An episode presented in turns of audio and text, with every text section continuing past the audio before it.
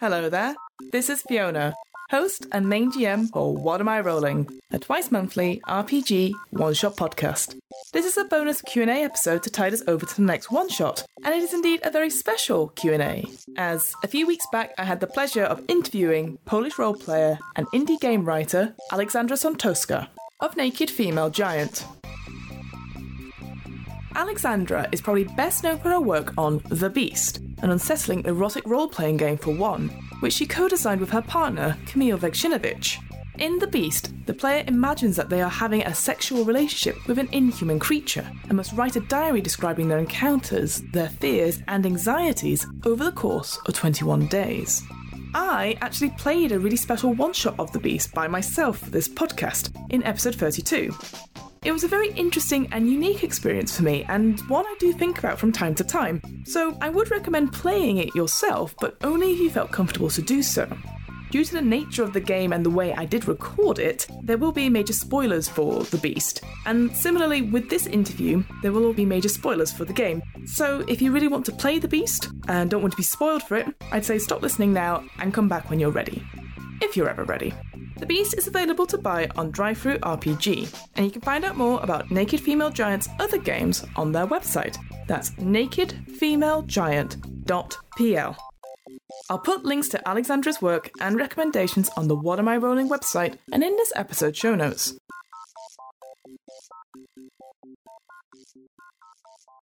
So tell us a little bit about yourself. Who are you and what do you do? Hi, my name is Aleksandra Sontowska. I'm a gamer from Poland. I live here. I'm also a game designer. My most successful game is a game called The Beast. I was a co-author for this game with Kamil Węgrzynowicz. I also um, made a bunch of uh, games for some contests, like Polish contests and for 200 words RPG contests. In Poland, I'm known for editing role-playing games, like editing and proofreading translations for Apocalypse World, for something from D&D. So that's what I do. So, what made you want to write and design your own games then? The funny thing is that I I didn't want. I wasn't thinking about writing my own stuff. Uh, usually, it's me who says um, there's plenty of people who make their own games, and someone has to play them. There should be people who read those books, you know. But once I had this idea for stupid little games about bonobo apes that have sex. So you have a party game uh, with bonobo apes, and you're doing stuff and have sex, and like, how would it uh, look like on a party, like a party game, you know?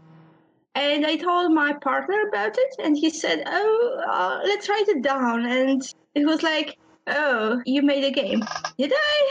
so it is kind of unexpected. Like I'm still not very eager to treat things I write seriously. Like, oh, those are contest games. It's nothing to be proud about. It's just like everyone can make a game. And seriously, like everyone can do it everyone can make something. What would you say is your biggest influences in writing your games or writing for 200 words RPG? My biggest influences, uh, that's tough. I'm right now. I'm into uh, so-called indie games. Like no one would tell you what really an indie game is, apart from creator ownership. But uh, when I was starting, I started with games like Dogs in the Vineyard, with Archipelago, sometimes I couldn't find people to play them, but even like reading things like Breaking the Ice was very illuminating. Like you can uh, make a game that the what the game is about or what the characters are doing and how is not based on how competent they are, but probably on something else, like relations with other characters. It doesn't have to be about fighting and stealing stuff, but it could be about love or about morality, about being in a weird relations with people. So because I played a bunch of those games, it made me think in a different way. So I started to think like, uh, what are other ways you can make uh, a game, or like what could be important in a game apart from being competent.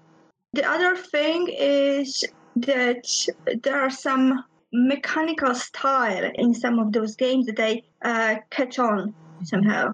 Yeah, like what I liked in John Harper's Blades in the Dark was uh, lists.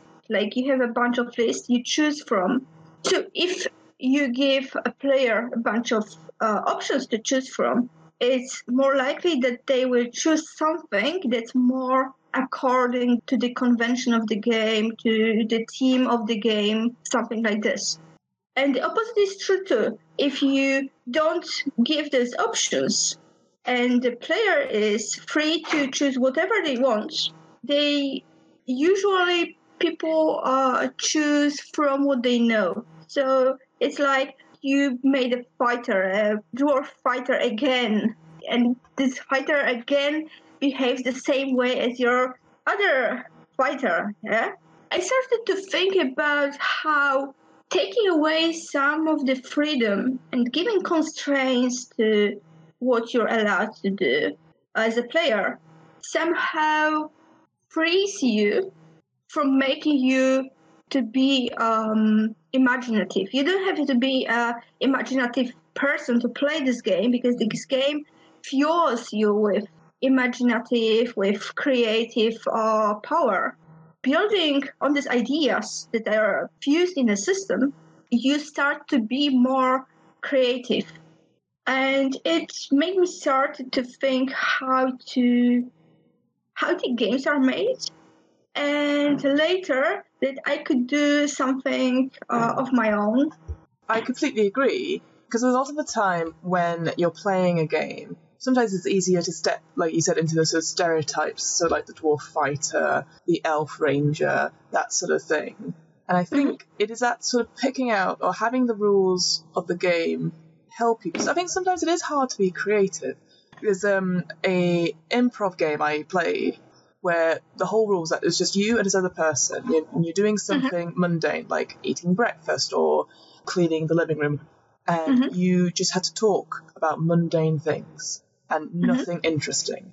And actually, it was one of the most enjoyable things for me because you had to then build up these characters who then mm-hmm. couldn't say anything interesting. So, for example, I was on an anniversary dinner with my wife and we were like talking about stuff and I was like, How was your day at the office? And she went, Oh, you know, you know how it is. Dave did this and I was like, Oh yeah, I really don't like Dave and I got told that's too interesting. Come up with something else.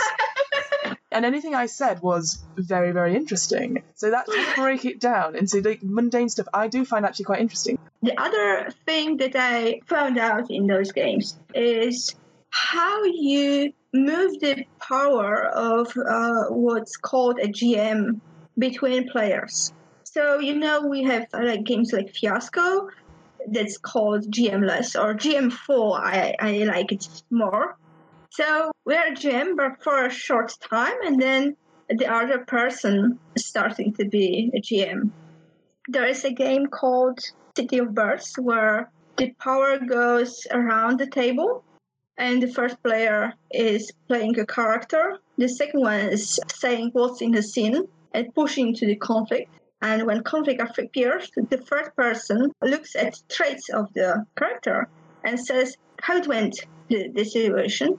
And the fourth person says what will happen later, what kind of impact it will have on the situation or, or later. It's not that one person possesses the full authority of what happens by the table, it's cut into pieces. And also the not intended uh, result of it is that it kind of generates randomness. Normally you would roll dice to generate randomness, but because I can ask you for what will happen then, and you're not mixed in a situation and you're not the person who generated the situation, you can see like from your point of view and say something that's maybe it's like something totally obvious but sometimes you you say something that's kind of obvious, and I'm, we're like, oh, really? you're right, but we didn't notice this. I couldn't imagine that it would be a result of the situation. So, like sharing the power, sharing the authority between the table gives the authority to people who, who have different ideas. So in bandits, I said, okay, because of the bandits come into the village, and the bandit player says what the bandits do, and uh, they also decide whether to use the mechanics. So if the bandits are kind of annoyed by what villagers do, they say, okay, it's time to roll. But in the same time, the village player has the authority upon the setting. So they say what the villagers do, and then they can say how the the village do. Because it's like, okay, they are villagers, so it's perfectly clear that they know how the village look like, mm-hmm. right? This was an idea to share the authority of what is we call usually being a GM between like two players and to make a two player game where you play a group of people on both sides. And I was thinking like because I changed this authority, it wasn't that easy for other people to see it. The other thing with games such as like Bandits and with mm-hmm. you mentioned Fiasco is that it can introduce people into suddenly controlling in a way like people who aren't used to GMing or running a game. Mm-hmm. Because a lot of the times I experience, and I'm sure you've experienced as well, is a lot of people love to play games, but they don't like running games. And it's a mixture of confidence and not knowing the rules. And I think these GMless games or games that don't necessarily need a GM, it encourages people to, you know, go outside their comfort zones and try silly things. But then everyone else has to say yes and and build on it or try and find ways around these obstacles it's freeing, like he said. It's sort of it frees you to do things that you wouldn't expect, and I think it gives you that confidence to build on, so that if it comes to a time when you are going to play a GM or you want to run a game, you have it there. I think why it's possible with games like Fiasco or Bandits or City of Birds. It is possible because they are pretty short as a book or a booklet in some cases. And the instruction is pretty clear. You don't need a special and very intelligent person to do it. I try from time to time to read those uh, games like Warhammer 4th came, or my friend is uh, running Coriolis. So Coriolis is 388 pages long. The funny thing is with Coriolis, it has like about five pages about how to run this game the rest is like there is some mechanics so how to make fights or how to make a character in those five pages you have how to distribute darkness points so like the gm mechanics and what is a situation or the scene? And that's it. And it's like 380 pages. You have only five pages about gming like mm-hmm. yeah, it's, it's absurd.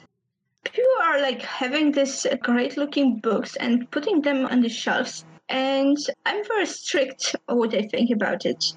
I think they are killing them. Like if you're not playing a game it's dead. Mm-hmm. You, like you could put it in the uh, on a frame and put it on the wall as a picture. Like it would be that useful. Like i understand they they are collecting these uh, objects but that's what i mean. They are objects. They are not games. They're not alive. You need friends and like imagination to fuel this game. It won't happen without you. Can you give us a brief overview of the beast? What makes it stand out to other single player games out there I don't know much about one player games. I just found out there are some. So we made this game and then suddenly there were like a lot of others of other one player games. So I won't answer this question. I, I couldn't. Uh, but I'm very happy that there are others. Well, then, can you give us sort of a brief overview of the history of the beast? I think you talked about it before about how you and Kamil had two different ideas and then merged them together. Generally speaking, it's Kamil is this creative person, and he's like, "Oh, I came back from work and have this idea for a game, and I'm washing the dishes, and I have this other idea for a game." And he came with the idea of um, that you have sex with the beast, and this like uh, relationship or something. I think it was so, so it was his idea. He was sparked by Cronenberg uh, movies, but it's not something I I watched. I had to watch them with him to like grasp the horrid ideas. but from my point of view, it was like, okay, this is super interesting, but we can play it together. It would be like one of us would be the beast and would impose the bestiality and the horror of the sexual being upon the other person. And it would probably be too scary. Like it would be hard to bear. And because I heard that someone was doing a one player game, and there is many of them, you know, it was like, okay, what would happen if it be a one player game? And it started to work. Like, what if we had a diary? Again, like his idea was uh, about Cronenberg movies, about this body horror stuff and my ideas were about this purely your diary uh, writings. Like you have this diary. I think a part of it was based on some random articles about BDSM relationships. You have this consensual relationship, but for people from the outside, it's like something you don't talk much. Plus, sex is not something you talk about with other people and we started to make it. Like we started to have this idea for diary. Kamil made a draft how what kind of uh, questions there would be, and I was like, okay, I can sleep. So I wrote a number of ideas for other cards, and yeah, it starts start working. I told you that Kamil has this uh, plenty of ideas, but it was sometimes like this one cling to me like, okay, I want to try it. And then I started developing it. And from this fusion of Cronenberg and this romanticism of what uh, young girls do, or like women do, like they have this personal diaries, they they write down things they don't want others to hear. I think I put a lot of uh, like my personal emotions into this game, and uh, with this body horror, it starts to be more of a sum of its parts. The body horror element made this the theme of this game more like stronger. Like everything was more like being a secret starts to be like it's not something you would casually tell someone else, right? The loneliness and of being alone with the secret is harsher the sex is even more. Like the sex is over the top and like very weird.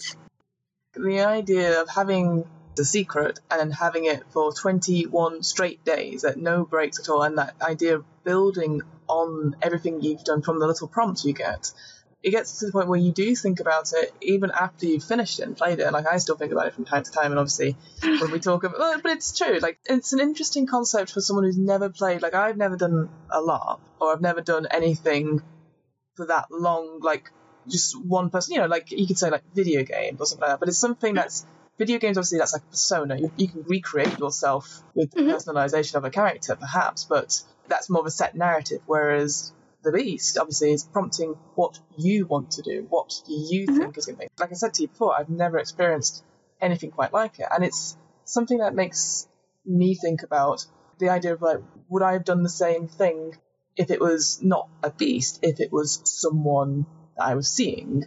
Like, if they suddenly acted out really aggressively or if they did something bad, and obviously, at the end of my story, spoilers if people are listening, uh, is that um, the beast left me, but I had mm-hmm. the choice of you know either killing the beast, the beast dying, the beast leaving me, or I leave the beast. And killing the beast and the beast dying didn't really suit what I thought would be the case. So it was either between obviously me leaving or the beast leaving. And I just weighed up what I'd said over the last 21 days and realizing that even though these little red flags were popping up I couldn't yeah. leave. So I thought it made me reevaluate. Like you said, it changes you a little bit. So it made me reevaluate how I would see relationships and how I'm always giving advice like, oh, that's that sounds like a bad person. You should leave them. If I can't leave my own creation of a partner, So I, it was very fascinating to, to go through it. So I'm very thankful for, for both of you for creating it. So I was thinking whether, like, in what way, what, what it says about you when you're making this last choice. And, like, I killed my beast because I couldn't deal with what happens, but also with my own cruelty. And uh, I, I wouldn't say what, but I feel like it says something about about me, about what I think about people, about the world, about people um, hurting or abusing me. Maybe it's not what I would do in reality, but probably it is something that I would like to do. Maybe. I don't feel that this game is fully consciously designed. It's like, okay, I can understand how the game works. And I would say, okay, there are some elements and people do this and this and this. But in the same time, when I was playing it, I wasn't thinking in this way. I can still think like something, uh, I draw this card and it made me feel sad or anxious because it still works. Like even if I understand the mechanics behind the design idea, so it's it's it's kind of weird. Another point I was going to also talk about briefly. So, The Beast obviously is a single player, and Mm-hmm. most of your other games are between two players, or uh, mostly two players, I think. Again, was that a conscious decision? Like, would you pre- do you prefer games where it's just low numbers of people when you're Um, designing games?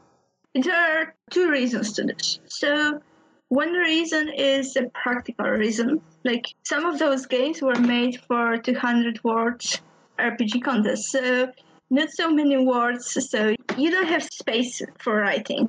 So, less players, it would be easier to have all of this on a page, like 200 words, not much. The second reason is that I don't have too many two player games, but also a game for two players have the specific situation. There is a game called The Hour Between Dog and Wolf that's about a serial killer and uh, a detective that looks for him. Like it sounds very, very good. So this is what I was looking for in those games. Like, what if we ignore the element of a setting? Like we have uh, implied setting or just a little setting that we know, we, we both know, but not challenges against environment, but between the characters. So we'll talk about then. You mentioned it a little bit before about 200 words RPG challenge, and you've taken part in mm-hmm. the last few years. How's that experience been for you? So, 200 word RPG challenge is a contest, and the goal of the contest is to write a game in less than 200 words. That's it. In the first edition, the layout was allowed, but not anymore. So now you have words only. And because the constraints and because of so little words, it's both interesting and accessible. So English is not my first language, but it's not that hard to make a game in 200 words. And even if my English is not that good as native speakers, because there is so little space, it's not that a big of a handicap. 200 words is not much, so like everyone can do it. I would say like everyone should try to make a game. And generally speaking, you will be a designer. Just making this 200 word game, you could call yourself RPG designers. It's cheap, you know? Mhm. Like you don't have to do much. I think in the last edition there were 800 participants. So I think a success for some of them would be that your game would be would be seen, or that someone would not even like played it, but at least like uh, mentioned it somewhere.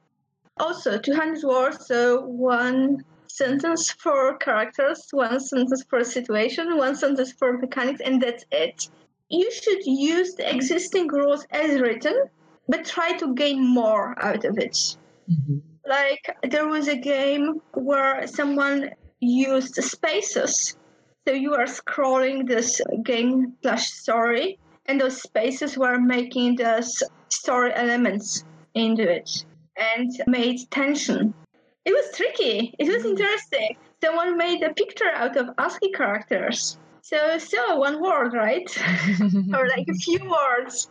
But you can look for ideas how to use it for yourself. The most important and the hardest thing about this contest is to be clear what your game is about, like really because you don't have enough words, so you have to get rid of everything that's not necessary. Everything that doesn't add to the premise of the game, it's not needed. Like you can make the expansion later. Yes. what's the core thing about this game, or what's the thing you want to show to people? Like with the relation intense, I'm not writing it's a Victorian setting. I don't really need this, but with the choice of word or with the idea of uh, there being a muse and an artist, the reader would assume it's this kind of situation. Mm-hmm. The Victorian or early 20th century, so I don't have to state a period. I think this contest will help people understand the importance of the conscious choice of words and how much you can say in a small numbers uh, number of words. Of course, if you're making a game, you can try to do it like in a little word and then expand it or clarify it in extra pages, for example. But what it's really about, it 200 words should be enough for the basic concept for the game. Yeah, it's like um, you were saying before. It's a bit like a, a prompt. It's a writing prompt. So how can you contain and yes. ex- communicate your idea for a game within a limited number of uh, words? So yeah, I totally see that. And yeah, I think it doesn't matter. Your first game or your first writing may not be seen by anyone. It might not be read by anyone, or it might not be very good, and that's okay. It, it might be crap, but give yourself permission to do it. Like I don't think all of those games uh, are good they can be good because 200 word is not enough to make a full game, right? But I play tested a relationship intense. I will tell you, it's not working. Mechanically, it's crap. But as we were uh, playtesting it, it was like, oh, there is something. Even with the mechanic that didn't work, we felt as if the relationship we can feel it, it's abusive. We can see there's problems. We can see that there is power dynamics, even if the mechanics didn't work. So the premise works. I'm like, oh, I should expand it. I have ideas how to do it. Maybe I will do it.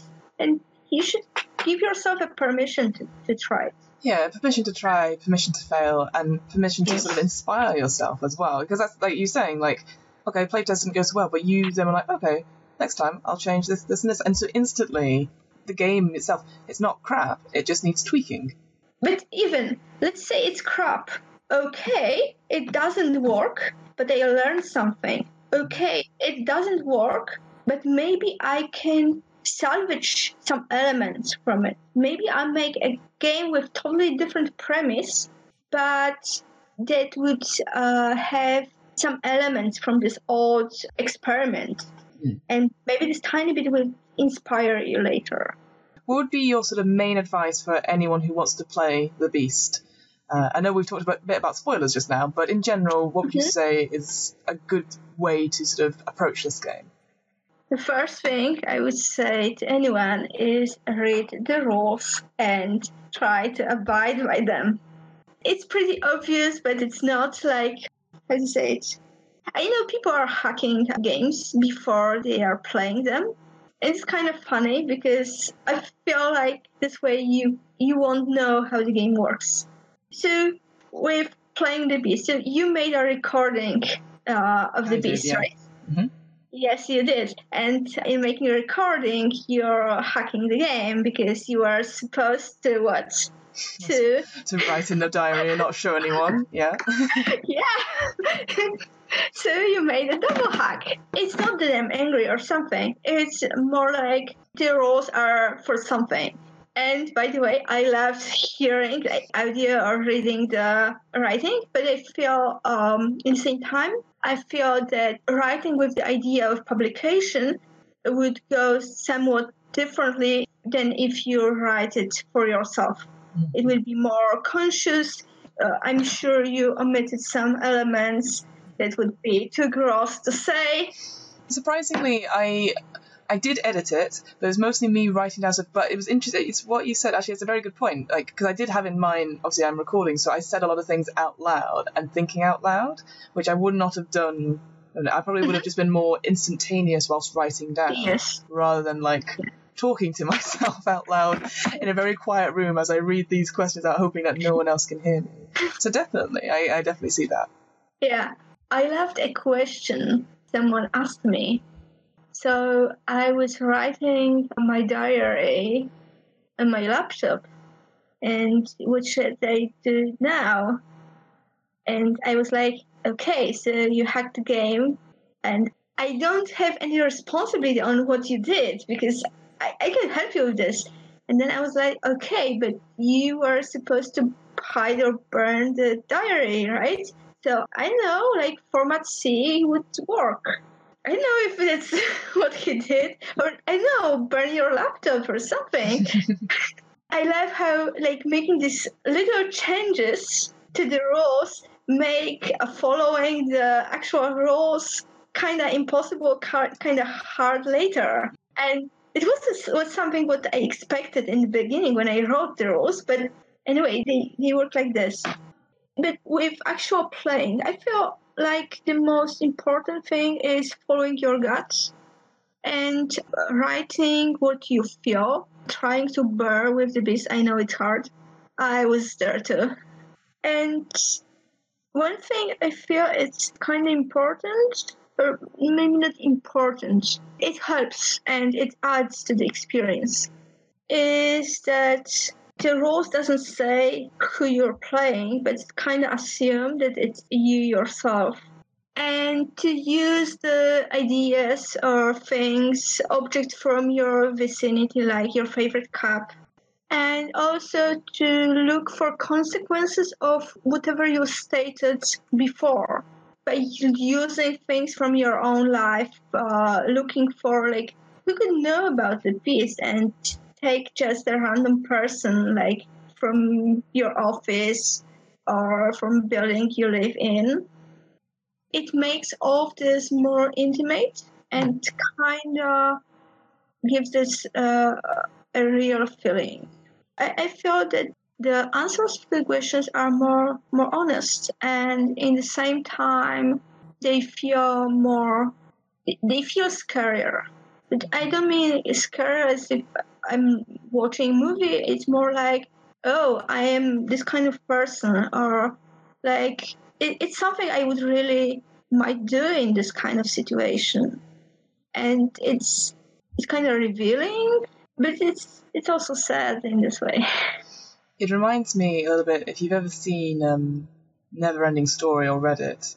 There's a bit in it where Atreyu, the, the sort of small child in the story, goes up and there's a doorway. It shows you who your true self is. And when Atreyu goes up to the mirror, or the mirrored door, he sees Bastian, who's the kid that's reading the book.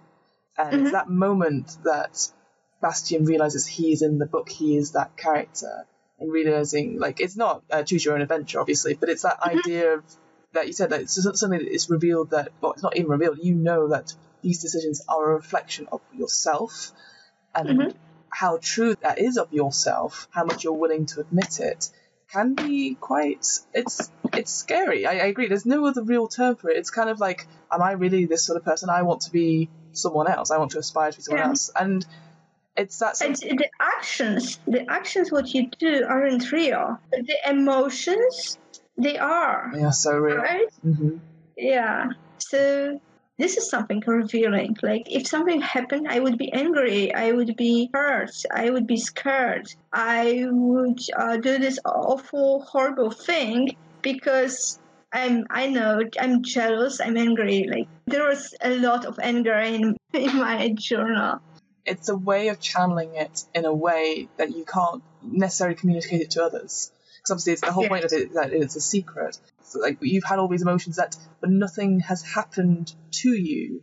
It's just something that you have theorized. You were saying something that you've thought about doing, and in your head you have done it, even though you haven't. Mm-hmm. But I think it's it's a way to sort of channel your emotions, but then learn and mature from it. It's like sort of not even metagaming. It's more um, learning more about yourself and then being comfortable with that version of yourself. One extra thing I think is important for playing this game. I, I know that people are sometimes, especially people who never, I don't know, role played before or like wrote stories before, mm-hmm. like okay, what should I choose? I have ideas, what should I choose? Or I don't have any ideas. What I think is just grab one, like the most simple one or most obvious one, and just go with it. And like after a day or two, you have something upon it. It's just like taking consequences from this from the situation. Even like the smallest things, like if you take the consequence, like look for consequences of them, it would give you a situation why having uh, the beast in your life is such a joy and such a hustle. Where can we find out more about your work and where are you on social media so that people who listen can find out more? So my blog is nakedfemalegiant.pl. I mostly write in Polish, uh, sometimes in English. You can find there some of my famous ideas or like weird ideas. I made a page for the Beast, beast.nakedfemalegiant.pl. I'm on Twitter as Care for the Beast. I, I, just started. I don't have much experience with Twitter, so if you tweet me something and if you think that you like the Beast, add me. If you have any questions, ask me in private message or yeah, tweet. Thank you. Thank you for well doing this interview again with me. and yeah, I really enjoy talking about games and enjoying hearing other people's uh, perspectives of them. So thank you so much. It was super fun for me. I liked how you let me talk with you instead of asking me questions. like, it's it's nicer. Yeah. Well, thank you. Well, second time's the best time, right? I'm hoping to do more of these special Q&A bonus episodes in future, including Q&As on the one-shots we've run here at What Am I Rolling. If you have a question you would like to send in, or a submission for help, my fictional RPG character is having difficulties, please send them along to our email address. That's what am I rolling podcast at gmail.com. And that's it. Great. See you next time.